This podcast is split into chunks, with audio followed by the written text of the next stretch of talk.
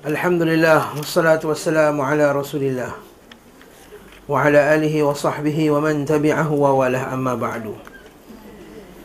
Hari ini kita masuk buku ketiga Daripada buku terjemahan Zadul Ma'ad. Dan berbaki lagi sedikit lagi Masalah haji. Dan beberapa isu lagi. Dan kita masuk pula bab Nabi SAW memberi keringanan Bagi orang yang memiliki uzur untuk bermalam di luar Mina serta mengumpulkan menyatukan pelemparan jumrah di salah satu di antara dua hari setelah hari kurban. Maksud daripada bab ini adalah bagi orang yang ada uzur, dia boleh tidak duduk di Mina, tidak tidur di Mina pada hari tasyrik. Mabit di Mina adalah wajibul haji antara perkara-perkara wajib haji. Tapi uh, Nabi SAW memberi keringanan, memberi rukhsah. Rukhsah keringanan. Bukan kemudahan. Bukan maksudnya benda yang kita boleh pilih. Keringanan bagi orang yang memiliki uzur untuk tidak duduk di Mina. Dalilnya bahawa ini Al-Abbas bin Abdul Muttalib meminta izin kepada beliau sallallahu alaihi wasallam untuk bermalam di Makkah pada malam-malam Mina untuk urusan memberi jamaah haji minum. Kerana orang Quraisy dia membahagi-bagikan tugasan haji kepada kabilah masing-masing mereka ada dipanggil itu dipanggil jabatan siqayah. Atau orang bertanggungjawab untuk memberi minum siqayah. Perkataan saq siqa siqayah. Yusqi memberi minum. Ada juga dipanggil rifadah. Rifadah ni kerja dia bagi makan seperti alat dulu. Dan ada sebahagiannya pula dia panggil hijabah. Yang kerja dia membersihkan Kaabah. Dan juga menjaga urusan Kaabah lah seperti kiswah Kaabah. Dan seumpamanya diberikan kepada Bani Syaibah.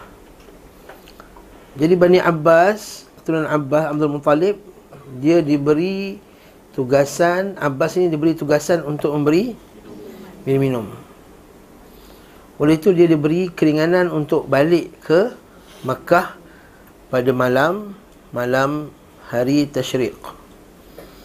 Maka para ulama kata seperti perkara yang sama juga diringankan kepada petugas-petugas haji. Seperti polis, askar, pembawa kereta api. Kan sekarang ada kereta api kan? Dia berulang alik ulang alik ulang alik membawa kereta api tu. Doktor dan seumpama dengannya. Dan tidak diberi keringanan kepada orang yang selain daripada tu.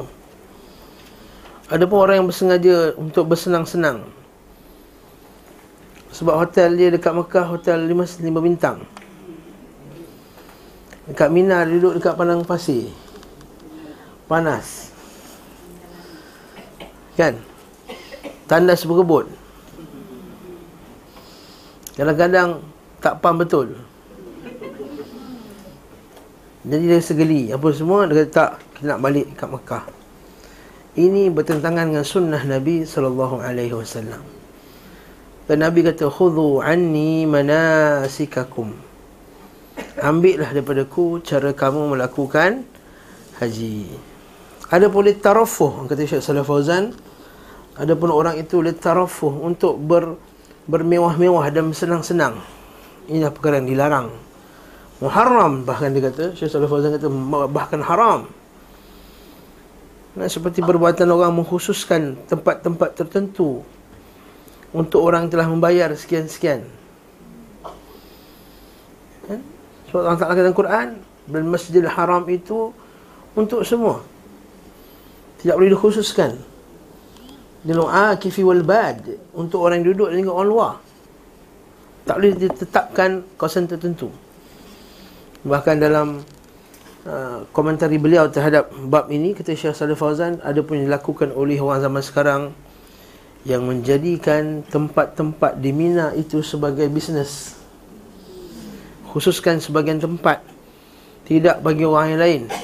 Bagi ini muharram bagi dia haram walaupun yang dilakukan itu kerajaan di sini itu bahkan ini haram dia kata zaman Nabi SAW siapa yang sampai Mina dulu dia dapat duduk kat tempat tu dia duduk sebab tu dia buat kemah di tempat dia tak ada siapa boleh kacau Sehinggalah dia hatta yarhal kata Syekh.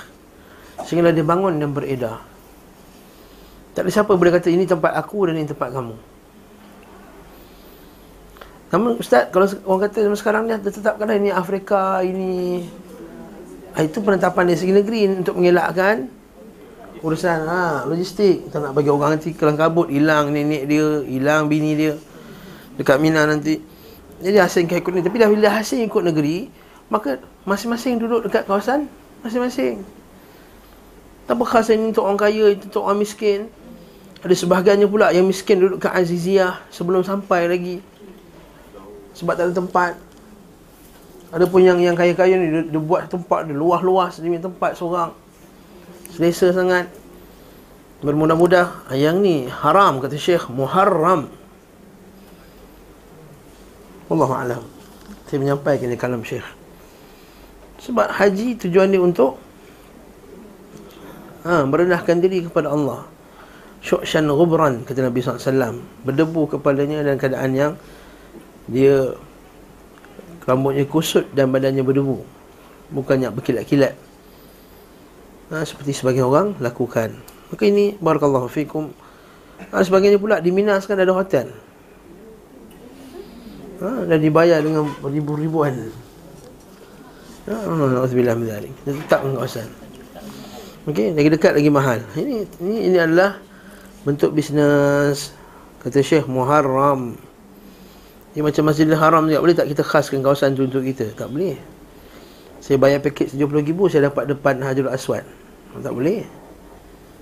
Ya, ini bukan yang haram. Begitu pula pengembala-pengembala kambing meminta izin untuk bermalam di luar Mina. Ini sama juga pengembala untuk Maka Nabi SAW memberi keringanan kepada mereka untuk melempar jamrah pada hari kurban. Kemudian melemparkan, menyatukan pelemparan untuk dua hari setelah hari kurban. Maksudnya dia buat yang kedua dan ketiga pada satu pada hari. Boleh. Tapi sekali lagi ini untuk orang yang ada rukhsah, ada uzur. Bukan sebab dia bayar paket RM70,000 dia boleh buat macam tu. Udhu anni manasikakum. Ambil dah daripada ku cara kamu lakukan haji ha, Bukan sesuka hati Okey eh, Seperti juga nanti kita akan tengok dalam melempar jamrah Ada yang melempar jamrah sebelum masuk zuhur Ada tak? Ada Sebelum masuk zuhur melempar jamrah. Mana boleh? Jamrah yang tiga hari itulah. Hari sebelah, dua belas, tiga belas Nabi kata lepas zuhur kau tak kalau ziham kalau ramai orang lewatkan lagi lewatkan lagi. Nabi dah bagi rukhsah dah pada orang yang tak larat untuk pergi lepas zuhur pergi waktu malam. Tak boleh juga pergi waktu malam tak sihat ke badan tak kuat ke apa boleh wakil kan maka kata syekh kata telah ada helah syar'iyah dah ada helah. Maksudnya dah ada cara jalan keluar yang syarak telah berikan. Maka jangan kita ambil jalan keluar yang tidak syarak memberikan keringanan kepadanya. Itu dia tuan-tuan rahmatullah Faham masalah ni betul-betul. Imam Malik rahimahullah berkata Menurutku Beliau berkata pada hari pertama dari keduanya Kemudian mereka melempar pada hari An-Nafr Bukan juga melempar pada hari yang ke-10 Masa dikumpulkan tiga-tiga sekali pada hari yang ke-10 tu Hari Raya Haji tu Bukan Yang masukkan ni adalah pada hari ke-11 Hari ke-11 tu dikumpulkan yang 11 dan dan 12 Ibn Uyayyah berkata dalam hadis ini para pengembala diberi keringanan untuk melempar satu hari dan tidak melempar pada satu hari. Mereka dibolehkan berdasarkan sunnah untuk tidak menginap di Mina. Adapun melempar jumrah tidak boleh ditinggalkan. Sebab itulah hari kedua tu kan dia nak dia nak duduk dekat Mekah juga jadi boleh macam kita kata melemparkan untuk hari yang kedua. Ini menunjukkan bahawa yang boleh beri keringanan adalah duduk kat luar tapi melempar tidak boleh melontar tak diberi keringanan. Bahkan mereka boleh mengakhirkannya hingga malam. Nampak ni? Lalu melempar padanya. Boleh pula bagi mereka melakukan pelemparan untuk dua hari dalam satu hari. Jika Nabi SAW memberi keringanan bagi pengurus air minum jamaah haji dan para pengembala untuk menginap di Mina, maka barang siapa memiliki harta yang ia khawatirkan akan hilang. Ialah benda yang disimpan. Masa zaman tu kena ingat, mana ada hotel nak simpan barang lagi simpan mana-mana diikat ke mana pandang pasir mana tah dia tinggalkan barang tu jadi takut barang hilang atau orang sakit yang mengkhawatirkan sakit takut tak sempat nak berubat apa semua atau orang sakit yang tidak mampu bermalam di Mina. Demam teruk kuat sangat. Nak kena tidur kat hospital juga. Maka gugurlah kewajipan bermalam di Mina dari dari mereka berdasarkan nas. Ini kita kata syekh kata. Diberi keringanan berdasarkan nas. Maksud, maksudnya keringanan tu dengan nas lah. Janganlah kita buat keringanan dengan cara kita sendiri. Macam kita kata solat contohnya. Tak boleh semayang berdiri semayang duduk. Tak boleh semayang duduk semayang baring tak boleh kita buat keringanan yang luar daripada cara kita sendiri itu juga dengan jamak keringanan kan maka kita bukan boleh suka hati suka hati jamak habis tu kita tak jamak subuh zuhur asar sekali kan senang pagi-pagi tu belasah sekali tu jalan sampai petang Ah ha, tu keringanan tu keringanan. Ah, tak. Sebab keringanan juga kena ikut nas. Ha. Ha? Ha, keringanan kena ikut nas. Maksudnya rukhsah pun kena ikut nas. Bukannya rukhsah ikut sedap diri. Ha. Eh, barakallahu fikum. Eh? Seterusnya Nabi SAW tidak segera berangkat pada dua hari Maksudnya Nabi tak tak keluar nafar awal Nabi keluar nafar thani Memang Allah Ta'ala kata dalam Quran Wa man ta'ajjala fi yawmaini fala ithma alaih Wa man ta'akhara fala ithma alaih Siapa yang nak keluar pada dua hari Tak ada masalah bagi dia. Nak tiga hari pun tak ada masalah. Tapi Nabi tak keluar awal. Ha cerita dia. Nabi beri keringanan Tapi yang sunnahnya Nabi habiskan tiga hari. Bahkan beliau sallallahu alaihi wasallam mengakhirkan keberangkatan maksudnya bertolak daripada Mina hingga menyempurnakan lontaran pada hari-hari tasyrik yang tiga. Kemudian beliau melakukan tawaf ifadah pada hari Selasa setelah khuruj, setelah setelah zuhur menuju Al-Muhassab. Iaitu Abtah, tepatnya Khaif Bani Kinanah. Masa Nabi SAW keluar dan singgah di tempat namanya Muhassib ataupun Muhassab. Di Abtah tempat yang Nabi masuk juga dulu daripada Madinah Jadi para ulama berbeza pendapat adakah singgahnya Nabi dekat Muhassab ni sunnah ataupun memang kebetulan Nabi singgah kat situ. Okey. Hal itu dilakukan atas inisiatif uh, kemudian di tempat itu beliau mendapati Abu Rafi' Maula Nabi SAW bekas hamba Nabi telah mendirikan kemah untuknya Hal itu dilakukan atas inisiatifnya sendiri dengan taufik dari Allah Azza wa Jal tanpa diperintah oleh Rasulullah wasallam. Maksud dia apa? Maksudnya Nabi tak suruh. Eh, Nabi tak suruh. Maksudnya bukan Nabi sengaja nak tinggal situ. Maksudnya kebetulan Nabi lalu tengok eh kemah dah sedia. Lalang kita lihat sini dululah. Okey. Maka Nabi solat zuhur. Asar, maghrib, isyak kat situ. Kan lepas melontar zuhur, Kan? Lepas melontar, Nabi keluar. Lepas keluar, Nabi solat zuhur dekat tempat tu. Zuhur, asar, maghrib, isyak. Setelah itu beliau berbaring sesaat. Sesaat tu maksudnya pada waktu yang tertentu lah. Bukan satu saat dia baring. Fahamlah tu. Lalu bangkit menuju Makkah dan tawaf wada' perpisahan pada malam hari. Beliau SAW tidak berlari-lari kecil pada tawaf ini. Maksudnya sunnah yang berlari-lari tu ketika tawaf kudum saja masa mula-mula sampai tu untuk orang lelaki lah orang perempuan tak apalah ni adapun tawaf ifadah dan tawaf wada' Nabi tidak berlari-lari kecil. Sebab apa? sebab tawaf ifadah Nabi naik unta okey? Safiyah mengabarkan kepada beliau bahawa dirinya mengalami haid. Beliau wasallam bertanya apakah ia menghalangi kita? Mereka berkata kepada beliau Sesungguhnya ia telah melakukan tawaf ifadah. Beliau bersabda Jika demikian berangkatlah. Maksudnya bagi perempuan yang haid Dikecualikan daripada tawaf Tawaf apa? Tawaf wada. Orang yang haid boleh tidak bertawaf. Tawaf wada dalam haji wajib. Adapun dalam um, dalam umrah ulama telah berbeza pendapat tentangnya. Adakah dia sunat ataupun wajib? Yang rajih dalam masalah tawaf ialah sunat. Dalam bab haji dia adalah wajib. Wallahu alam bisawab. Jadi bab ni menunjukkan bahawa perempuan yang haid boleh tidak bertawaf dengan tawaf wada. Dalilnya hadis Safiyah ni. Dia jadi Safiyah. Malam itu Aisyah memujuk beliau agar mengajaknya mengerjakan umrah tersendiri terpisah dari haji.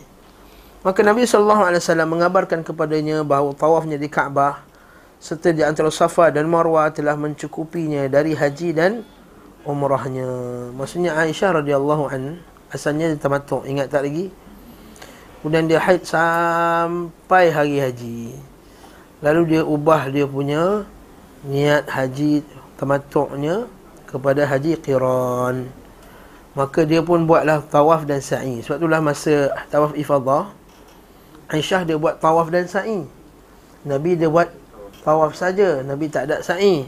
Sebab bagi orang yang qiran dan orang yang hajinya ifrat tawafnya hanyalah sekali eh sa'inya hanyalah sekali. Tawafnya boleh jadi dua kali.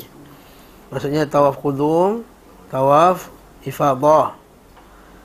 Kalau dia dah buat sa'i pada tawaf qudumnya maka tak perlu lagi buat sa'i di tawaf ifadah. Semua macam bosan ni tajuk ni. Ha Allah Ustaz dah pergi haji dah Ustaz cerita pun tak nak pergi lagi dah. Hmm. Astagfirullah. Okay lah, saya dah laju lah. okay. Lepas tu Nabi pun pergilah ke Mekah buat tawaf wada. Tawaf selamat tinggal. Malam itu Aisyah pujuk Nabi kata tak payah dah. Sebab kamu dah buat tawaf dan sa'i dah, dah cukup lah haji kamu sebagai haji kiran. Uh, sebab Aisyah tak puas hati lagi pada isu yang pertama dulu yang kita bincangkan. Sebab dia tak dapat buat umrah lain. Namun Aisyah tidak mahu kecuali melakukan umrahnya tersendiri. Akhirnya Nabi SAW merintahkan saudara Aisyah iaitu Abdul Rahman untuk mengajak Aisyah mengajarkan umrah dari Tan'im. Ini kisahnya. Yang orang nak buat kata banyak-banyak kali ni. Hmm. Okey. Fahamlah tu eh. Okey. Aisyah selesai mengerjakan umrahnya di malam hari. Kemudian mendatangi Nabi SAW di Al-Muhassab bersama saudaranya. Keduanya datang di tengah malam. Rasulullah SAW bertanya, apakah kalian telah selesai? Aisyah menjawab, ya. Maka beliau SAW mengumumkan antara sahabatnya agar berangkat. Orang ramai pun berangkat dan kemudian beliau tawaf di Kaabah sebelum solat subuh. Dan ini adalah lafaz Imamul Bukhari. Jika dikatakan bagaimana kalian mengkompromikan, mengkompromikan, menjamak hadis ini dengan hadis aswad dari Aisyah nyukil pula dalam kitab sahih. Bahawa beliau bersabda kami keluar bersama Rasulullah SAW dan kami tidak melihat kecuali haji. Lalu disebutkan hadis lengkapnya dalamnya disebutkan ketika berada di malam di Al-Hasbah, muhasab tadilah. Aku berkata, wahai Rasulullah, orang-orang kembali dengan haji dan umrah sedangkan aku kembali dengan haji sahaja. Beliau SAW bersabda, bukankah engkau telah melakukan tawaf pada malam-malam kedatangan kita di Makkah? Aku berkata, belum. Beliau bersabda, pergilah bersama saudaramu ke Tan'im. Hendaklah engkau berikhlam bertalbiah untuk umrah. Kemudian perjanjian denganmu untuk bertemu adalah tempat ini dan ini. Maksudnya apa? Muhasab tadilah. Aisyah berkata Rasulullah SAW bertemu denganku di saat beliau sedang naik dari Mekah dan aku sedang turun darinya. Dan aku sedang naik dan beliau sedang turun. Benda ni? Ada yang kata sebenarnya Nabi SAW dengan Aisyah sebenarnya tak sama tak tak sama pergerakannya. Ha, ketika Nabi masuk Aisyah keluar. Ketika Nabi nak keluar Aisyah pun nak masuk. Dalam hadis ni kata jawapannya disebutkan bahawa keduanya bertemu di jalan. Ya, lepas tu ramai orang. Nabi sebab 10 isteri semua. Okay. Sementara dalam hadis sebelum dikatakan beliau wasallam menunggu Aisyah di satu tempat. Ha, Ibn Qayyim ni kan detail orang ni. Itu macam mana ni? Ketika Aisyah datang, beliau memerintahkan para sahabatnya untuk berangkat. Kemudian di sini terdapat kejanggalan yang lain iaitu beliau bertemu denganku di saat beliau sedang naik dari Mekah dan aku sedang turun daripadanya. Jika yang benar adalah pertama berarti Nabi SAW bertemu dengannya saat beliau naik dari Mekah untuk kembali ke Madinah. Zat Aisyah turun ke Mekah untuk umrah. Hal ini menafikan bahawa beliau SAW menunggu di Al-Muhassab. Abu Muhammad bin Hazam berkata yang benar dan tidak ada keraguan adalah Aisyah sedang naik dari Mekah dan Nabi SAW sedang turun. Dan Aisyah berangkat terlebih dahulu untuk umrah. Ha, jadi isu dia bukan macam ni. Isu Nabi kata pergi dulu, kau pergi umrah. Lepas tu nanti bila Nabi nak pergi buat tawaf wada, bertembunglah dengan Aisyah. Aisyah nak pergi dah, dah habis dah tawaf, dah habis dah umrah dia. Lalu dan dan Rasulullah SAW menunggunya hingga dia kembali lalu beliau SAW bergerak untuk tawaf wada perpisahan. Nabi SAW bertemu Aisyah di Al-Muhassab setelah dari Makkah. Percataan ini jelas tidak benar kata Ibn Hazam. Kata Ibn Qayyim. Kerana Aisyah berkata beliau sedang turun darinya. Artinya pertemuan terjadi bukan di Al-Muhassab dan itu di luar Mekah. Bagaimana hingga Abu Muhammad bisa mengatakan beliau SAW bergerak untuk tawaf wada dan beliau turun dari Mekah. Sungguh perkara ini merupakan sesuatu yang mustahil. Okey. Nabi macam mana pula Nabi nak pergi tawaf wada kemudian Nabi keluar dari Mekah tak logik. Okey. Jadi apa yang kita faham hadis dari Al-Qasim dan Aisyah seperti disebutkan dahulu sangat tegas menyatakan bahawa Rasulullah SAW menunggunya di suatu tempat setelah An-Nafar setelah keluar daripada Mina tu Nabi tunggu Aisyah di satu tempat. Lalu beliau berangkat dan mengumumkan para sahabat untuk pergi ke mana? Ke Mekah. Sekiranya hadis Al-Aswad accurate maka yang benar adalah Rasulullah SAW bertemu denganku di saat aku sedang naik dari Mekah dan beliau turun ke Mekah. Sebab Aisyah melakukan tawaf dan menyelesaikan umrahnya kemudian naik ke tempat yang dijanjikan kepadanya Namun Aisyah mendapati beliau SAW telah turun ke Mekah untuk tawaf ada. Maksudnya mula Nabi kata kau pergilah dulu. Buat umrah. Muhasab tu lah. Ya. Jadi ingat nak tunggu. Aisyah ingat anda habis nak jumpa Nabi balik. Faham tak? Nak jumpa Nabi balik dekat muhasab tadi. Tengok Nabi bawa nak on the way ke? Ha, bawa nak masuk Mekah. dan turun ke Mekah untuk tawaf wada. Maka saat itu juga Nabi berangkat dan mengumumkan para sahabat untuk berangkat. Okey. Berangkat ke Mekah lah. Tidak ada penjelasan lain hadis bagi aswad. Jadi macam mana cara nak kompromikan, nak jamakkan? Pertama, Nabi SAW tawaf wada sebanyak dua kali. Ha, ini cara pertama. Satu kali setelah melepaskan Aisyah dan sebelumnya ia menyelesaikan umrahnya. Dan kedua setelah Aisyah menyelesaikan umrahnya. Tapi pendapat ni tak logik lah. Mana Nabi buat tawaf wada? Dua kali. Yang kedua Nabi berpindah dari Muhassab menuju ke Aqabah Kerana khawatir menyulitkan manusia di Muhassab. Maka Aisyah bertemu dengannya ketika turun ke Mekah Dan beliau SAW naik ke Aqabah. Kataan ini lebih teruk daripada yang pertama tadi. Kerana Nabi SAW tidak keluar dari Mekah menuju ke Aqabah. Tak ada riwayat langsung. Nabi keluar ke Aqabah jadi macam-macam lah Abu Muhammad bin Hazam menyebutkan beliau SAW kembali keluar dari bahagian awal bawah Mekah ke Muhassab lalu merintahkan berangkat. Ini semua ialah perbincangan-bincangan berkenaan dengan apa dia? Bertembung ke tak bertembung Aisyah dengan ni. Tak pula, itu tak penting bab ni. Yang penting Nabi SAW dia pergi lepas pergi Mina, dia pun pergi ke ke Mekah untuk tawaf wada. Okey. Yang seterusnya, apakah singgah di Muhassab termasuk sunnah tadi lah? Ulama salah berbeza pendapat tentang singgah di Al-Muhassab. Adakah termasuk sunnah atau Nabi buat secara kebetulan? Sekelompok ulama berkata ia adalah salah satu sunnah haji. Sebab dalam sahihain disebutkan dari Abu Hurairah radhiyallahu anhu, Rasulullah sallallahu alaihi wasallam bersabda ketika hendak berangkat dari Mina, besok kita akan singgah insya-Allah di Khaif Bani Kinanah di mana mereka saling bersumpah di atas kekufuran. Apa ni? Maksudnya tempat Bani Kinanah ni Tempat kufur dulu. Tempat orang buat syirik. Waktu bersumpah Di atas kekufuran. Maksudnya kat situ dulu Tempat orang buat Maksiat. Tapi dah hilang lah maksiat tersebut. Bila semua dah masuk Islam Apa semua? Apa jadi? Maka Nabi nak pergi ke sana sebagai mengisytiharkan sebagai satu bentuk nak mengatakan bahawa tempat ni sendiri dah dah bersih. Dan ini cara Nabi sallallahu alaihi wasallam. Okey. Tengok tu. Buku surat 6 tu. Rasulullah SAW bersabda ketika hendak berangkat dari Mina, besok kita akan singgah insya-Allah di Bani Khaif, Bani Kinana, Khaif Bani Kinana. Maksudnya Al-Muhassab. Kerana kaum Quraisy dan Bani Kinanah bersumpah untuk mengucilkan Bani Hashim dan Bani Abdul Muttalib dengan cara tidak mengadakan hubungan pernikahan. Ini masih kes dulu kan? Ingat lagi tak kes? Ketika Nabi SAW di boykot.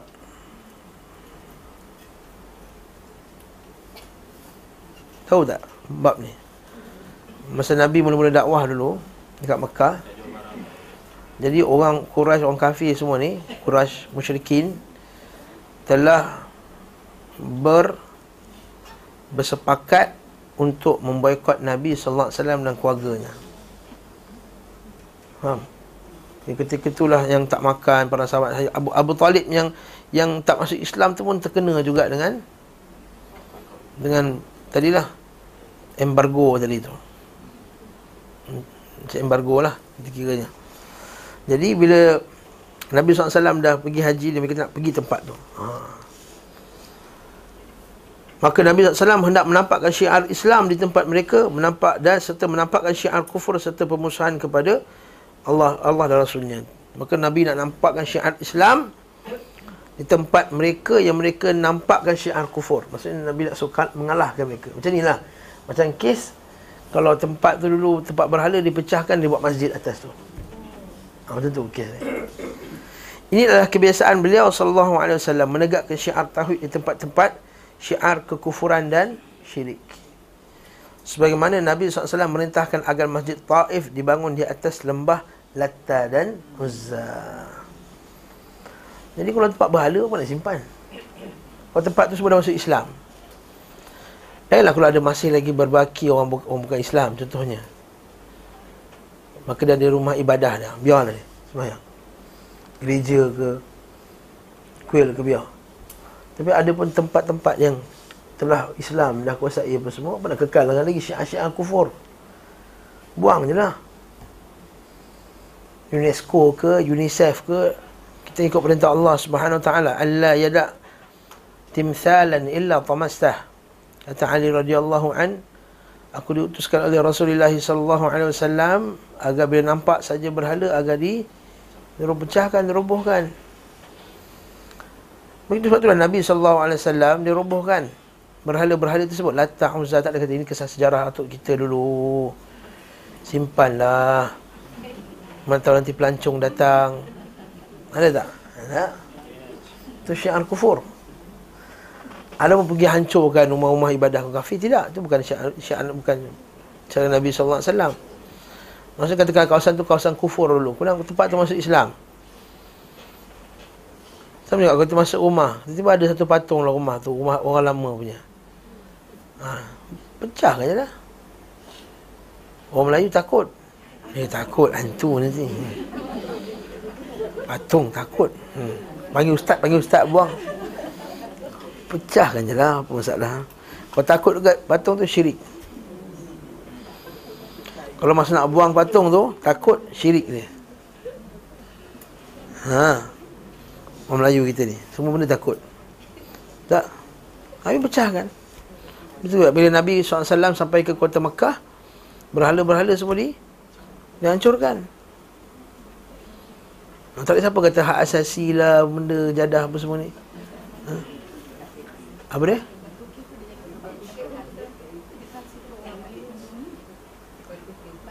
Nak kunjungi Batu Cave. Tak boleh. Allahu Akbar. Ah, tak boleh kita mengunjungi tempat kufur.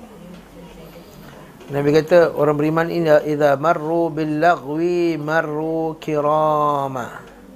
Bila kamu lalu tempat yang lara, tempat kufur, marru kiraman kamu melepaskan diri kamu daripadanya. Nabi lalu kat tempat dulu orang kena azab pun Nabi dah cepat-cepat ingat tak dulu? Wadi Muhasir dan Nabi kata Nabi lalu kat tempat kaum Bani Salih dulu. Ini tempat Bani Salih dia azab. Nabi jalan cepat? Nabi jalan cepat-cepat. Kalau nak pergi Nabi kata kena menangis Nabi kata. Apatah lagi tempat syiar kufur sedang berjalan? Allah Ta'ala sebut dalam Quran Idza sami'tum ayatillah yukfar biha wa yustahza'u biha fala taq'udu ma'hum hatta yakhudhu fi hadithin ghairi. Bila kamu tengok ayat Allah Subhanahu wa taala atau kamu dengar ayat Allah didustakan atau dikufurkan maknanya diingkari fala taq'udu ma'hum jangan kamu duduk bersama mereka hatta yakhudhu fi hadithin ghairi. Sehingga mereka masuk ke sehingga mereka bertaubat daripada perbuatan mereka. Fala taqudu ma'ahum hatta yakhudu fi ghair. Tak boleh duduk bersama mereka ketika mereka sedang melakukan upacara upacara kufur. Apa tadi kita berbangga-bangga pula bila pergi? Tak boleh. Ambil gambar. Ha? Tengok lalu cukup lah. Ha? Tengok lalu oh inilah piramid. Ini tempat Allah Taala didustakan. Inilah tempat Firaun buat kerja dia, buat kerja kufur dia. Dan kita beredar lah. Ha, jangan berbangga-bangga dengan piramid tadi. Sebab itu tempat orang melakukan sedang kufur kepada Allah Subhanahu Wa Taala. Ha, kita tak boleh tengok orang yang berbangga dengan orang dikufurkan. Allah Ta'ala, dia, dia, dia kufur kepada Allah. Cuba bunuh Nabi Musa AS tu kita bangga dengan binaan. Kita ni kalau kita tengok orang yang nak bunuh bapak kita. Boleh sanggup tengok rumah dia. Rumah dia bangga. Inilah rumah pembunuh bapak aku dulu. Ha. Ada tak? Ambil gambar. Peace. Inilah rumah. Orang yang nak cuba bunuh bapak aku dulu.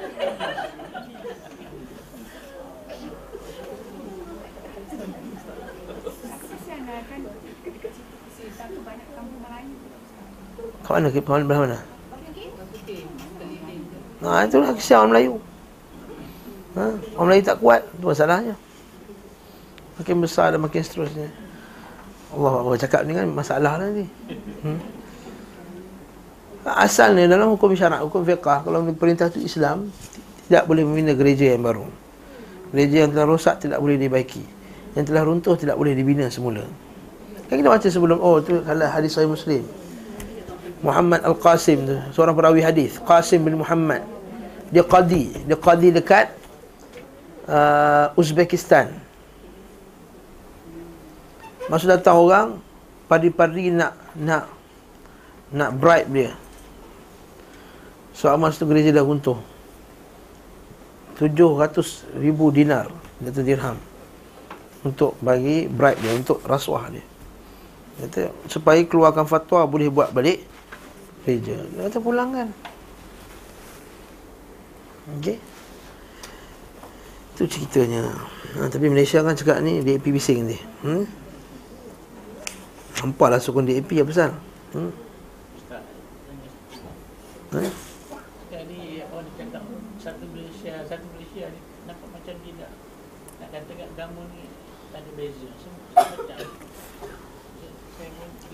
satu Malaysia ni boleh kita tafsirkan dengan cara yang betul boleh, cara yang tak betul boleh. Ha. Kalau kita tafsirkan kita satu Malaysia, maknanya kita negara kita, masa kita jaga negara kita sama-sama. Ini macam bila Nabi SAW buat perjanjian dengan Yahudi dulu, dia kata Madinah ni negeri kita. Jadi sama-sama mempertahankannya.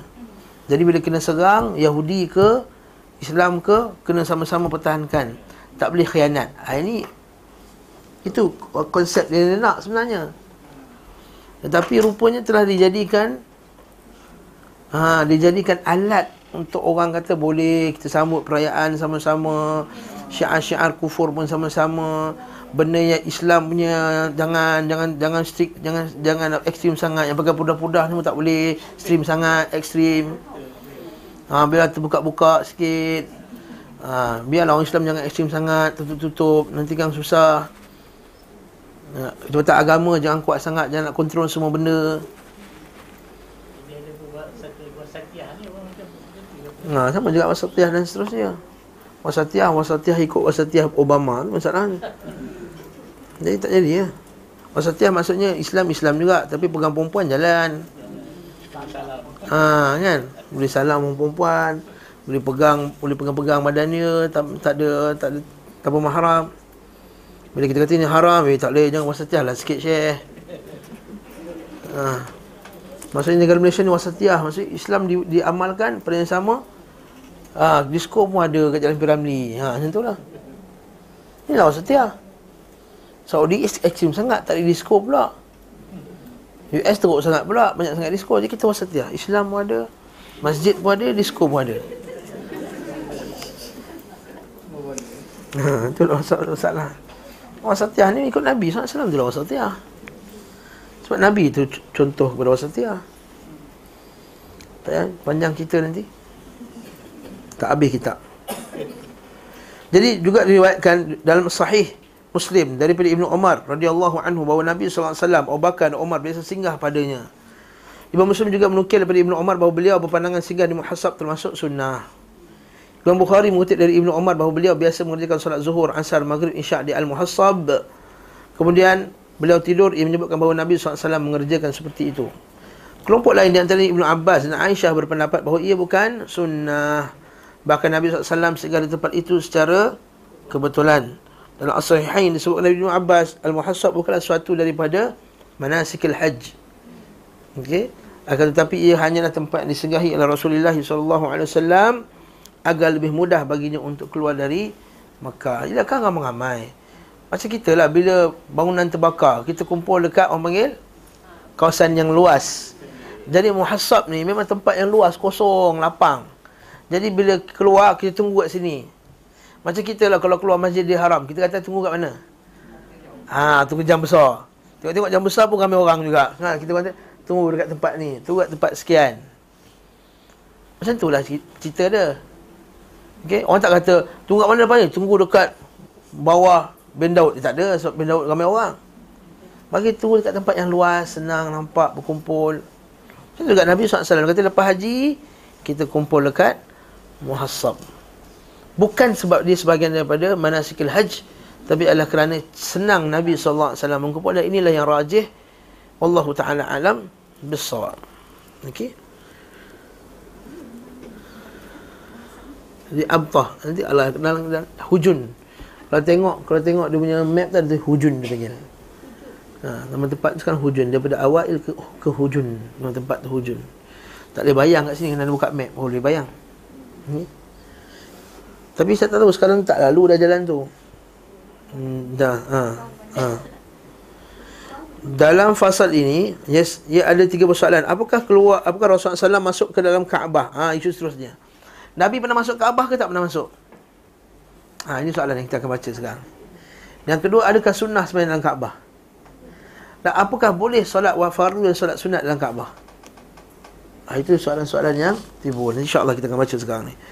Pertama, apakah Rasulullah SAW masuk ke dalam Kaabah pada saat haji atau tidak? Kedua, apakah beliau SAW wukuf di Al-Multazam? Bukan wukuf macam wukuf ke Arafah tu. Maksudnya berdiri dekat Multazam. Apa itu multazam? Di antara pintu dan Hajarul Aswad. Bukan pintu. Di antara pintu dan Hajarul Aswad. Tempat yang sempit. Empat orang ramai tu. Ketiga, apakah beliau sallallahu alaihi wasallam salat subuh pada malam Hajatul Wada di Mekah atau luar Mekah? Soalan pertama, adakah Nabi SAW masuk dalam Kaabah? Tentang masalah ini, sejumlah fuqaha, para hukum Islam, para fuqaha lah, para faqih lah, dan saling juris, orang putih panggil juris. Dan selain mereka berpendapat, beliau SAW masuk ke dalam Kaabah ketika beliau mengerjakan haji. Maksud isu dia, bila Nabi masuk Kaabah ni? Masa time haji ke atau waktu-waktu lain? Sekelompok ulama berpandangan bahawa masuk ke dalam Kaabah termasuk sunnah-sunnah haji untuk mengikuti perbuatan Nabi SAW. Adapun perkara beliau SAW tidak masuk ke dalam Kaabah ketika mengerjakan hajinya dan tidak pula saat umrah, bahkan beliau SAW memasukinya hanya pada saat pembebasan kota Makkah. Maksudnya Nabi bukan masuk Kaabah ketika haji haji wada' tu. Tu dah hadis Jabir tak ada. Nabi masuk ke dalam Kaabah ketika pembukaan kota Makkah tahun ke-8 atau 7 Hijrah. Okey. Rasulullah sallallahu alaihi wasallam masuk ke Makkah pada saat besan kota Makkah sambil menunggangi unta milik Usamah. Hingga beliau menghentikan unta di pelataran Kaabah di tempat tu lah. Sahah tu. Lalu beliau sallallahu alaihi wasallam memanggil Uthman bin Talhah agar menyerahkan kunci. Sebab masa tu Warga Uthman bin Talha dan Bani Syaibah yang pegang kunci Ia pun datang membawa kunci tersebut Dan Nabi SAW membuka Kaabah Nabi SAW masuk bersama Usamah Bilal dan Uthman bin Talhah. Kemudian mereka mengunci pintu dari dalam dan beberapa saat lalu membukanya kembali. Ha, sekali lagi, beberapa saat itu beberapa ketika. Abdullah berkata, Entah Abdullah bin Mas'ud, dia kata, aku mendahului orang-orang dan mendapati Bilal telah berada di pintu. Maksudnya aku ramai-ramai ke depan, aku tu, eh Bilal dekat pintu dah. Aku berkata di mana Rasulullah sallallahu alaihi wasallam salat? Dia menjawab di antara dua tiang bahagian depan. Ia berkata aku lupa menanyakan berapa rakaat sallallahu Nabi sallallahu alaihi wasallam salat. Hadis ini riwayat Bukhari. Maksud Nabi salat dalam Kaabah? Nabi salat dalam Kaabah. Dalam Sahih Bukhari disebutkan dari Ibnu Abbas bahawa ketika Rasulullah sallallahu alaihi wasallam datang ke Makkah, beliau tidak mahu masuk ke dalam Kaabah selama di dalamnya masih terdapat patung. Ia berkata maka beliau merintahkan agar patung itu dikeluarkan. Mereka mengeluarkan patung Ibrahim dan Ismail. Ha. maksudnya ada patung Nabi Ibrahim ada patung Nabi Ismail. Nabi simpan tak patung tu? Yalah ini inilah satu-satunya kesan kita. Ha. kalau kita lah ini nostalgia betul. Kau tak ingat ke atuk kita dulu kan? Rasulullah tak ingat ke atuk dulu letakkan kat tepi Kaabah ni? Ha, Macam kita lah. Macam baru saya cerita dulu lah. Saya potong tangkal budak tu. Dia kata Kenapa ustaz potong tangkal anak saya? Atuk dia yang kasih tahu ha, Nostalgia atuk ni. Ha, Ni susah ni. Kalau atuk dia tak boleh. Ha, Barakallahu fikum. Okay? Jadi ada patut Nabi Ibrahim dan Ismail. Kalau ikut kan Layak untuk simpan lah. Allah Ustaz di mana ada anak panah undian di tangan kedua patung tersebut. Apa anak panah undian? Maksudnya orang dulu, orang Quraisy apa benda je dia undi dekat patung. Tahu undian? Undian undi nasib lah. Ha. Nak musafir ke tak musafir? Zoom angkat. Ha, kecil kecil kecil kecil kecil angkat anak anak panah tu. Ya anak panah banyak tu pergi tak pergi pergi tak pergi banyak-banyak tu kecil kecil kecil kecil kecil kecil kecil Oh, tak boleh pergi. Nampak? Berhala kata jangan pergi. Ha, syirik lah tu. Tapi kalau gunakan undi bukan pada tempat nasib, boleh. Bini mana nak bawa pergi ke Highland? Sa. Bini nombor tiga. Ha, boleh. Nabi SAW buat macam tu. Ha. Bukan undi nasib. Nak bawa isi mana satu. Nabi SAW bila nak musafir, Nabi undi antara isi-isinya. Supaya tak kecil hati. Kan kata, kalau bawa pertama, Kan jealous tau. Ni best ni kamera nak itu ni pergi Melaka je. Ha. ha tak boleh jadi undi ya. Nasib lah siapa dapat. Macam tu lah contohnya. Ha, okay. Contoh. Contohnya realiti. Nabi SAW ambil undi. Untuk pergi perang ke atau pergi musafir. Nabi bawa isterinya. Itu tak ada masalah. Macam anak kita lima orang bergaduh. Nak benda yang sama. Satu. Okey kita undi. Dalilat lali tamplong. Ha sekali. Dapat. Tu tak salah. Dalam Islam tak salah. Yang salah dia mengundi nasib. Ha. Macam nak pergi ke tak pergi. Macam nak aku berjaya ke tak berjaya. Ha itu. Itu itu tak boleh dibenarkan Islam. Okey? Jadi benda ni syirik. Maka Nabi masuk dan tengok ada patung Ibrahim dan Ismail di mana ada anak panah undi dan berkata sungguh Allah memerangi mereka qatalu qatalahumullah Sungguh demi Allah mereka telah membawa keduanya tidak pernah mengundi dengan undian ini sama sekali. Maksudnya atuk kita Nabi Ibrahim dan Ismail tak pernah buat benda syirik macam ni. Mengundi nasib. Okey. Wala thiyarah. Dan mereka kata tiada thiyarah dalam Islam. La adwa, wala thiyarata, wala hammata, wala naw'a, wala ghaul. Ini Sahih Bukhari. Tiada thiyarah. Tiada percaya pada benda-benda macam ni. Undi-undi sial macam ni. Sial tu maksudnya percaya ke sial tak sial. Wala adwa, tiada penyakit berjangkit melainkan dengan izin Allah. Wala hammah, tiada burung-burung hantu ni. Ha, bunyi burung hantu je. Ha. Wala safar, tiada bulan safar maksudnya tak ada kan tak ada bulan safar. Tak ada kecelakaan di bulan safar. Ada orang mandi lagi. Saya bawa balik pada sandakan. Ada orang mandi safar lagi sandakan. Allah musta'an. Allah musta'an. Ingatkan dah habis dalam Malaysia ni. Alhamdulillah Menanjung ni mungkin tak ada dah Lepas tu yang buat tu ustaz-ustaz pula tu Allah musta'an ha. Allah Akbar eh? Wala Dan tidak ada percaya kepada Hantu-hantu ni wala gaul Wala gaul. Dan percaya juga pada hantu-hantu Apa semua ni. Okey? Orang Melayu percaya hantu eh? Sambut hari haul ke apa tu? Hari haul hari bid'ah. Menyebut hari kematian tu bid'ah Okey? Tak ada dalam Islam menyambut hari kematian Tak ada. Adapun haul kalau kali Jailani, haul Khadijah, haul Ali, haul Fatimah itu Syiah punya amalan. Okey, beliau berkata masuk ke Mekah, ke masuk ke dalam Kaabah bertakbir di sudut-sudutnya dan tidak mengerjakan salat dalamnya. Eh, riwayat ni kata tak salat pula.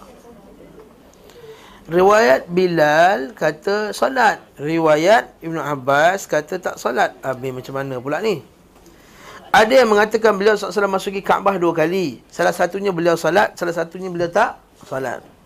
Ini adalah model kritik yang lemah. Wah, Ibn Qayyim. Ini cara ta'lik yang lemah. Kritik yang lemah. Setiap kali mereka melihat perbezaan lafaz, maka dia kata dua kisah. Tak semestinya. So, yang mana mereka mengadakan kisah Isra' berulang kali kerana perbezaan lafaznya. Menjadikan kisah Nabi SAW beli unta Jabir berapa kali kerana perbezaan lafaznya. Menjadikan tawaf wadak berapa kali juga kerana perbezaan lafaznya. Dan hal-hal serupa. Adapun pada kritikus yang jeli, kepada kritik yang dalam, yang betul-betul uh, tajam pandangannya, mereka tidak suka pattern ni. Bila nampak lafaz mesti ada dua isu, tak. Golongan ini tidak segan-segan menyalahkan mereka yang tidak terpelihara dari kesalahan dan mungkin disebabkan kepada kekeliruan. Dia kata mungkin orang tu keliru salah satunya. Manusia. Imam Bukhari dan selainnya para imam berkata perkataan yang diterima adalah perkataan Bilal kerana ia menetapkan perbuatan dan menyaksikan pelaksanaan solat berbeza dengan Ibnu Abbas. Sebab Ibnu Abbas kata aku dengar Nabi takbir. Bilal kata aku nampak Nabi solat. Macam mana tu? Maksud pembahasan ini Nabi SAW masuk ke dalam Kaabah hanya pada saat pembesaan kota Mekah, bukan ketika haji ataupun umrah. Dalam Sahih Bukhari disebutkan dari Ismail bin Abi Khalid ia berkata aku berkata kepada Abu Abdullah bin Abi Aufa Apakah Nabi SAW masuk ke dalam Kaabah ketika beliau mengerjakan haji? Menjawab tidak. Tidak pula masuk Kaabah. Ya, betul. Sebab bukan waktu haji. Yang Nabi masuk Kaabah ketika musim ha? pembukaan kota Makkah. Ha, jangan, jangan pening-pening. Ha. Asal macam blur semua ni. Hmm. Puasa hari kami. Ha? Hmm. Salahkan puasa pula. Ha? Aisyah berkata, Rasulullah SAW keluar dari sisiku dalam keadaan sejuk mata, senang dan tenang. Kemudian beliau kembali kepadaku dalam hati yang sedih. Maksudnya mula Nabi dengan Aisyah. Dan Nabi keluar. Balik Nabi muka sedih. Wahai Rasulullah, engkau keluar dari sisiku dalam keadaan begini dan begini. Beliau bersabda, sungguhnya aku masuk Kaabah. Aku berharap sekiranya aku tidak melakukannya.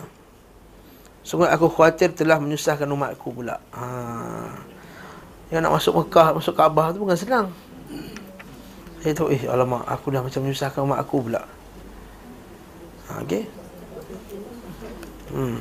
Bayangkan menyusahkan umat tu Nabi kata dia, dia, Nabi doakan Siapa menyusahkan umatku Allah Ta'ala susahkan dia Ya Allah susahkanlah orang yang telah menyusahkan umatku Oh dia jangan susahkan orang Yang parking tak tentu pasal Ha, tahu tak? Malam dekat bulatan juta tu sebab angketa ni sebiji lah jam subhanallah.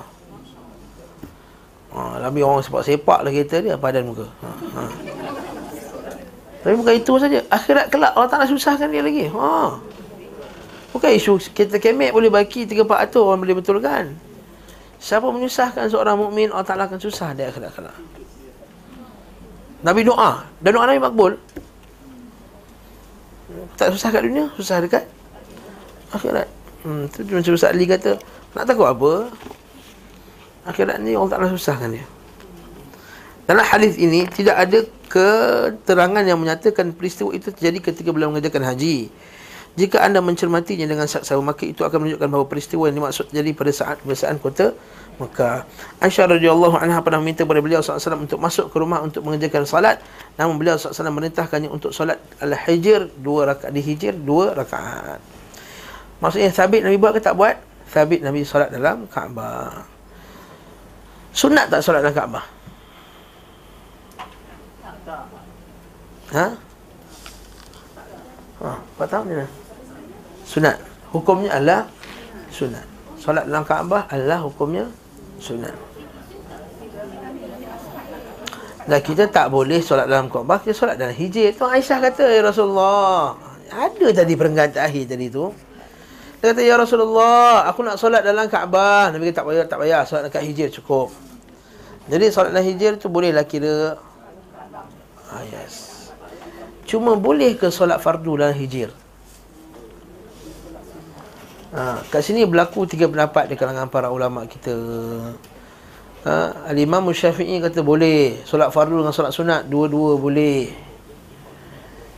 Imam Malik kata tak boleh, langsung tak boleh solat dalam Kaabah. Yang hijir. Imam Ahmad kata pisahkan antara keduanya. Oh, sorry, sorry. Imam Abu Hanifah kata tak boleh langsung. Imam Syafi'i kata boleh secara mutlak. Sunat dan fardu.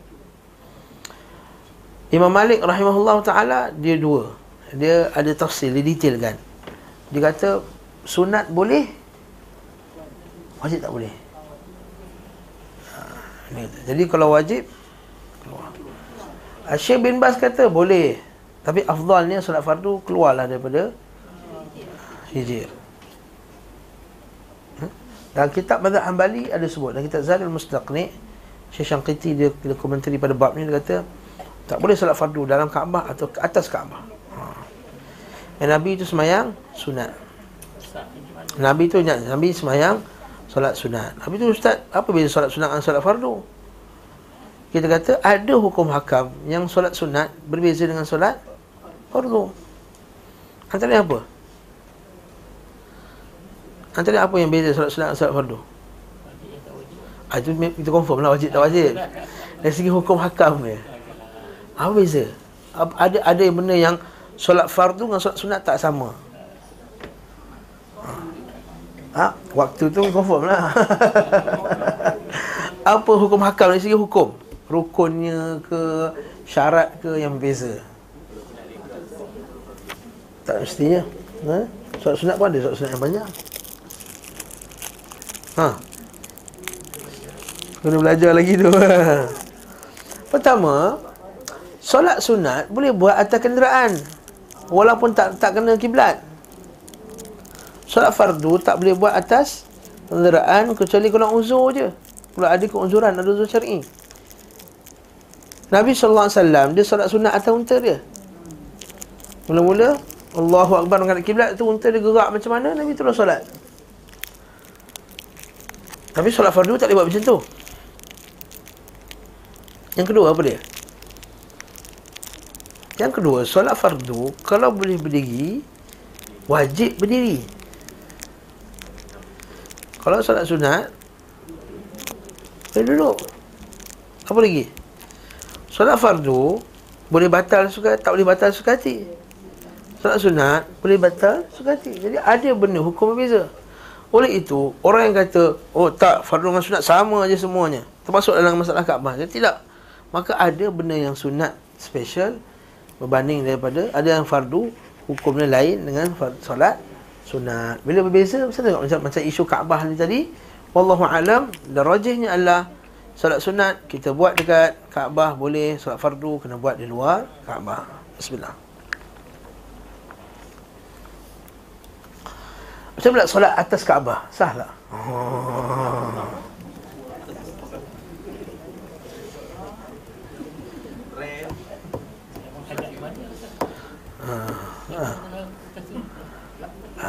Sebab atas Kaabah.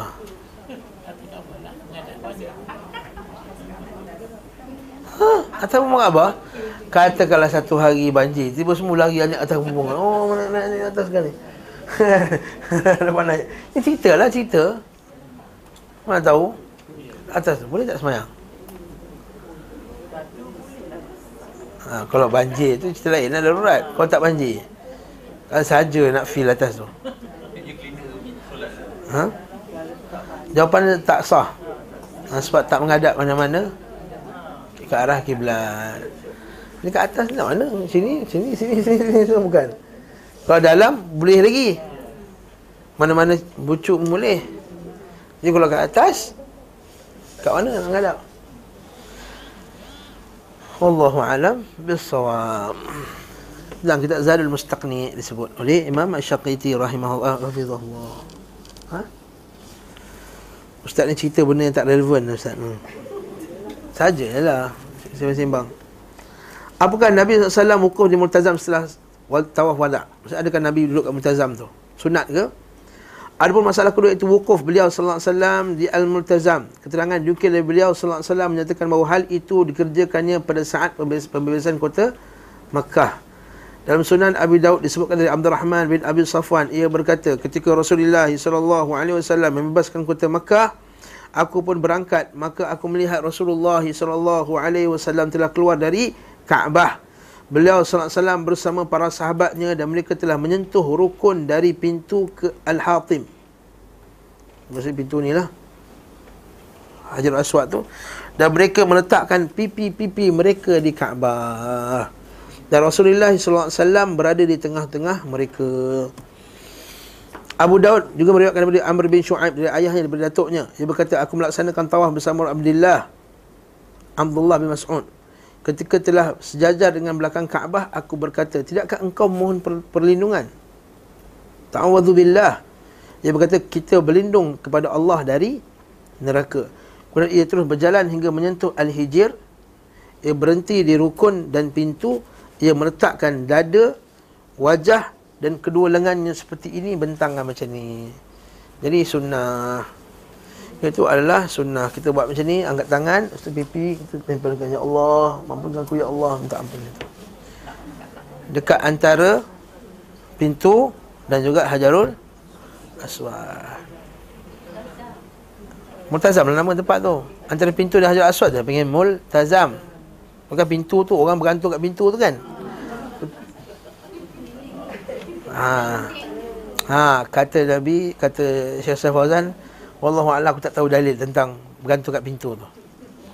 Ha? Bergantung kat pintu tu wallahu a'lam. Dia kata antara pintu dan Hajarul Aswad.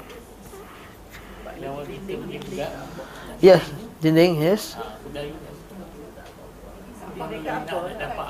Pintu yang yang bagian lain, bagian lain tak sunnah. Kalau kat pintu pun dah tak sunnah dah sebelah aja. Yang lain lagi lah tak sunnah. Dia sunnah antara pintu dengan Hajar Aswad. Lepas Bukan lepas pintu. Kat pintu tu pun dia tak sunnah lah. Sampailah ke Rukun Yamani Sebelum Hajar Aswad Itu kita sentuh. Lepas tu Hajar Aswad Sentuh dan cium. Itu je. Faham tak? Boleh kalau kita tunggu sabar dapatlah. Macam Hajar Aswad jugalah ha? nak dapat tu bukan bukan senang tunggu tunggu dan sabar mohon kepada Allah Taala semoga Allah Taala bukakan ruang dan kita pernah tengok orang yang dapat eh? masya-Allah dan dia kata apa? Kemudian dia terus berjalan dan buat tangan macam tu dia kata apa? Demikian aku melihat Rasulullah wasallam mengerjakannya. Okay, kejadian dalam riwayat ini terjadi pada tawaf wada dan mungkin pula selainnya akan tetapi Mujahid dan Asy-Syafi'i serta lain sekeduanya berkata disukai melakukan wukuf di Al-Multazam setelah melaksanakan tawaf wada dan berdoa. Ibn Abbas sentiasa berdiri di antara rukun dan pintu dan dia berkata, tidak ada seorang pun berdiri di antara keduanya dan berdoa kepada Allah Subhanahu wa taala memohon kepadanya sesuatu melainkan akan diberikan kepadanya. Ah, Masya-Allah. Memang tempat yang mustajab. Okey, bukan dekat bawah pancung mas. Ha? Orang Melayu kita berebut pancung mas. Lepas tu ambil air pancung mas lagi. Okey? Ha, Pancung meh, pancung meh Orang perak kata ha.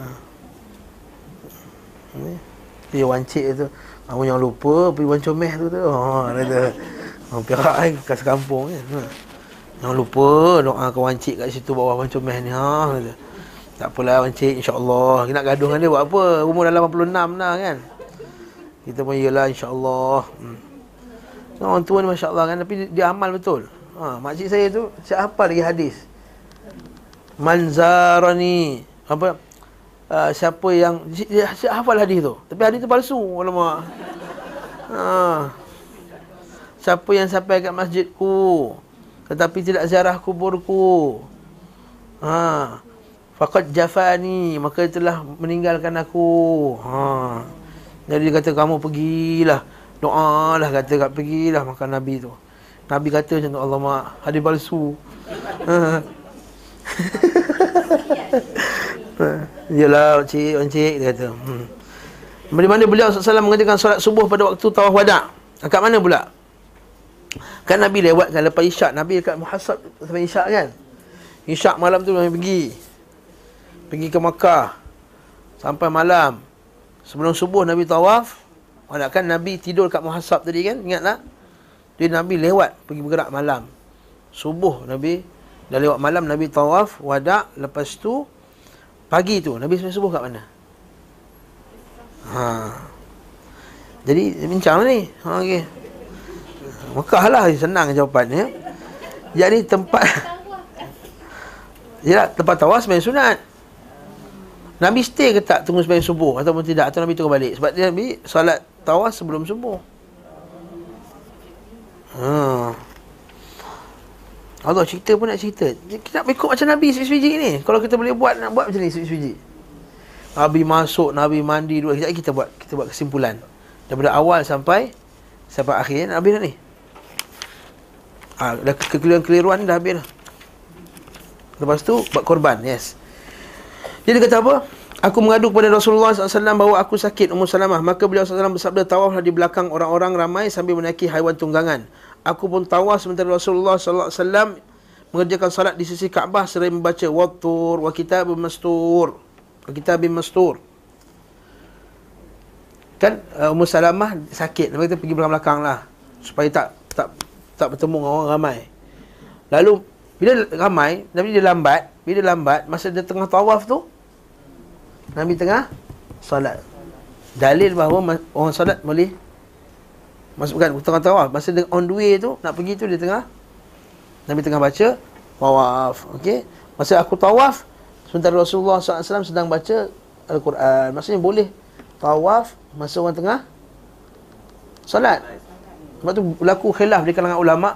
Kalau orang salat Berhenti ke salat bersama Atau boleh teruskan tawaf Kalau tawaf itu tawaf wadak Tawaf yang, yang yang sebahagian daripada haji Bukan tawaf sunat Ah ini nak bincang ni Subuh ke Nabi solat tu Ada yang kata Nabi sebenarnya sunat Sebenarnya sunat tawaf tapi kalau sebenarnya sunat tawaf, tak logik nak baca kuat.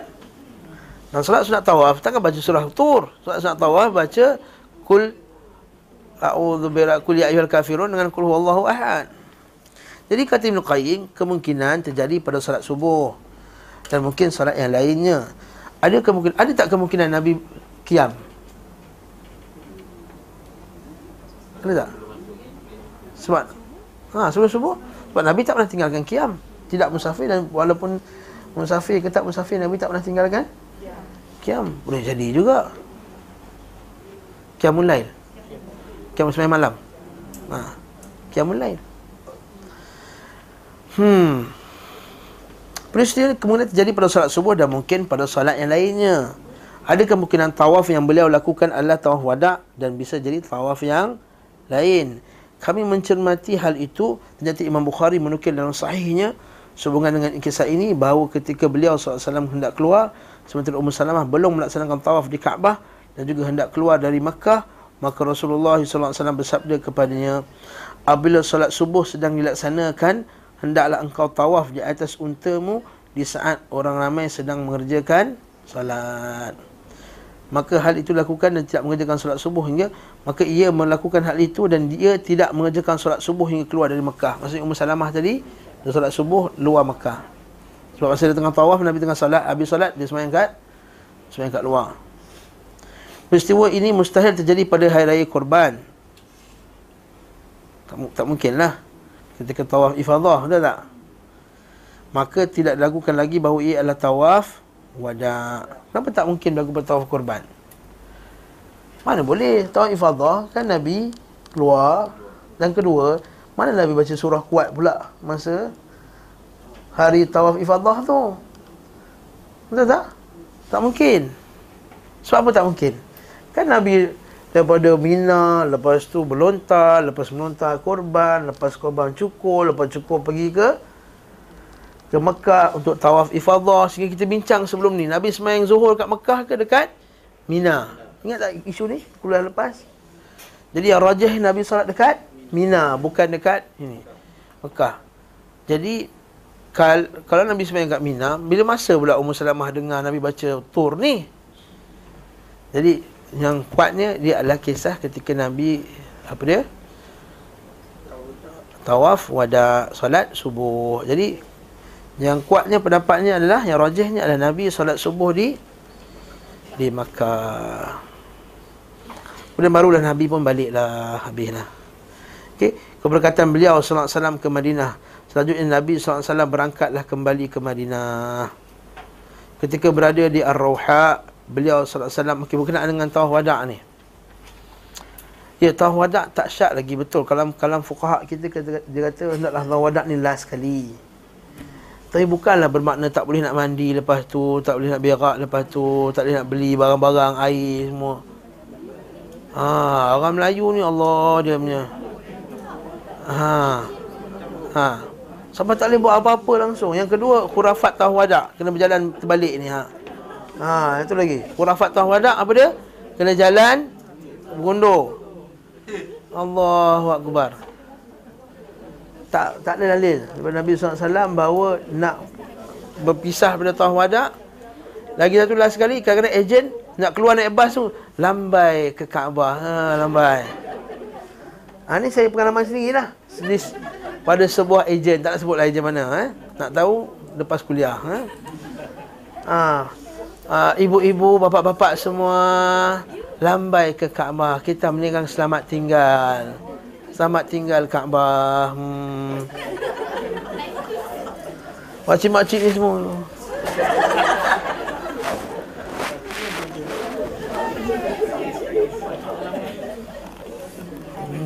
Okey. Uh, janganlah buat khurafat-khurafat macam tu eh. Ha, tak ada tak ada dalam sunnah Nabi sallallahu alaihi wasallam. Memang afdal buat yang terakhir sekali tawaf Itu. Tetapi sekiranya kita ada benda yang tak elak, contohnya Terlampau panas tengah hari. Kita nak tolak tengah hari. Terlampau panas tengah hari. Maka kita kata kita nak tawaf wadak pagi. Boleh sebenarnya. Ini difatwakan oleh Mufti-mufti dalam dalam masjid haram tu sendiri. Ha. ha. Syekh Abdul Rahman Al-Ajlan Dia mengajar Dia je yang dapat Dia punya mikrofon Satu masjid boleh dengar Yang lain semua dia tertutup Kawasan tu je ceramah dia Syekh Abdul Rahman Al-Ajlan ni sebab dia bekas qadi besar Makkah bekas hakim besar Mekah. Jadi dia punya kuliah tu besar sikit. Dia punya mikrofon tu. Maka dia kata, boleh kalau pagi nak pergi, kalau tengah hari nak pergi. Tapi kita tahu ada tengah hari tu mendesak sangat. Maka dia boleh pergi waktu pagi.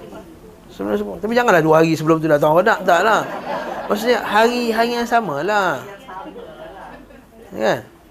Hari yang sama. Itu yang kedua. Kalau lepas tu ada hajat tertentu, boleh je. Allah tertinggal satu lagi coklat nak beli dekat Ben Daud. Ha pergi singgah kejap ambil lah. Pergi Ben Daud kejap tu singgah. Bukanlah maksud sepertinya dah lalu tak boleh buat apa benda. Ada sekarang tak boleh tidur, tak boleh mandi, tak boleh packing bag, tak boleh eh la haula wala quwata illa billah. Allah musta'an. Allah musta'an. Ha? ha? Boleh eh? Selanjutnya beliau berangkatlah kembali ke Madinah ketika berada di Ar-Rauha beliau bertemu dengan satu rombongan lalu memberi salam kepada mereka dan beliau bertanya siapa kaum ini mereka kata kaum muslimin maka mereka pun bertanya dan siapa pula kamu ini beliau SAW menjawab Rasulullah SAW maksudnya ada orang tak kenal Nabi lah ramai-ramai tu kan maka seorang wanita mengangkat anak kecil dan dari gendongan dan berkata wahai Rasulullah apakah bagi anak ini ada haji beliau SAW menjawab ya dan bagimu pahala tetapi anak tu nanti dah balik kena pergi haji lagi. Ha, ingat tu. Haji yang kanak-kanak buat masa kanak-kanaknya tidak melepaskan dia haji ketika dia dah dah besar. Dah dah balik, kena besar dah balik.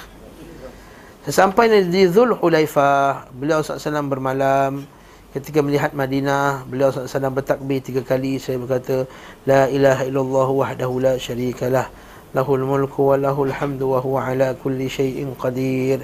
Aibun, taibun abidun sajidun rabbina hamidun. Sadaqallahu wa'dahu wa nasara 'abdahu wa hazama al-ahzab wahdah la ilaha illallah wahdahu la syarikalah tiada ilah yang berhak diibadahi yang benar kecuali Allah taala semata-mata tidak ada syirik baginya la syarikalah ha, Nabi sikit-sikit sebut la syarikalah la syarikalah tiada syirik tiada syirik ahli bid'ah yang tak suka dengan syirik ni Kata Ustaz Sunnah sikit-sikit syirik, sikit-sikit syirik, sikit syirik. Ni Nabi setiap hari sebut syirik, la syarikalah, la syarikalah. Bodoh. Hmm. Hmm. Walahul hamdu, baginya kerajaan. Walahul mulku, kerajaan. Walahul hamdu, baginya segala pujian. Nampak tak? Walahul hamdu. La tu dimulakan, bukan bukan dia kata alhamdulahu. Dia kata lahul hamdu. Tak ada siapa lagi yang berhak mendapat alhamdu. Alhamdu tu ialah kepujian yang sempurna. Wa huwa ala kulli syai'in qadir. Dan Allah Taala atas segala sesuatu berkuasa. Nampak ala kulli syai'in qadir. Bukan ala ma yasha'u qadir. Bukan dia apa yang dia nak dia berkuasa tak. Dia berkuasa atas segala sesuatu. Ini bahawa setiap perkara yang baik dan buruk adalah atas kuasa Allah. Kita bukan macam ajaran Qadariyah yang kata yang baik Allah Ta'ala buat, yang jahat manusia buat. Tak, bukan dua Tuhan. Aibun. Orang yang kembali. Taibun. Orang yang bertaubat. Ni nak bawa balik ada haji? Ha abidun. Orang yang beribadah.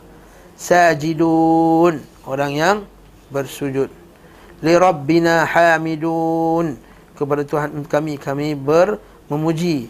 Sadaqallahu wa'dah. Dia benarkan janjinya. Wa nasara abdah. Dan membantu hambanya. Wahazamal ahzab wahdah. Dan dia memusnahkan menghancurkan pasukan-pasukan musuh itu bersendirian. Wahdahu. Jangan takut. Tak apalah. Kena penjara tak apalah. Tak bagi tauliah. Tak apalah ditahan tak apa wa nas wahazamal ahzab wahdah Allah akan hancurkan pas, pasukan musuh kemudian beliau SAW masuki Madinah di siang hari dari Jalur Al-Mu'arras dan keluar melalui jarul asy-syajarah. Wallahu taala alam bissawab. Beberapa kekeliruan ni nanti kita akan skip lah. Ini dia kumpulkan semuanya orang silap faham terhadap haji daripada awal sampai habis. Ha. Ada 27 silap faham. Masya Allah Ibn Qayyim. Dahsyat. Tetapi saya tak baca lah tu. Sebab ini hanyalah ulangan apa yang telah ditimbulkan sebelumnya. Ha? Tuan-tuan baca sendiri Saya dah baca dah Tuan-tuan baca sendiri lah ha? Nanti kita masuk terus Al-Hadiyu Bab berkenaan dengan Korban okay? Lepas tu Akikah Lepas tu Sumpama dengannya Wallahu ta'ala alam Bissawab Persoalan Tak ada? InsyaAllah ahad ni Ustaz Abu Haris. Ustaz Abu Haris insyaAllah. Ustaz Halim Hasan Sallallahu ala Muhammad wa ala alihi wa sahbihi wa sallam Taslimin kathir Walhamdulillah Wassalamualaikum warahmatullahi wabarakatuh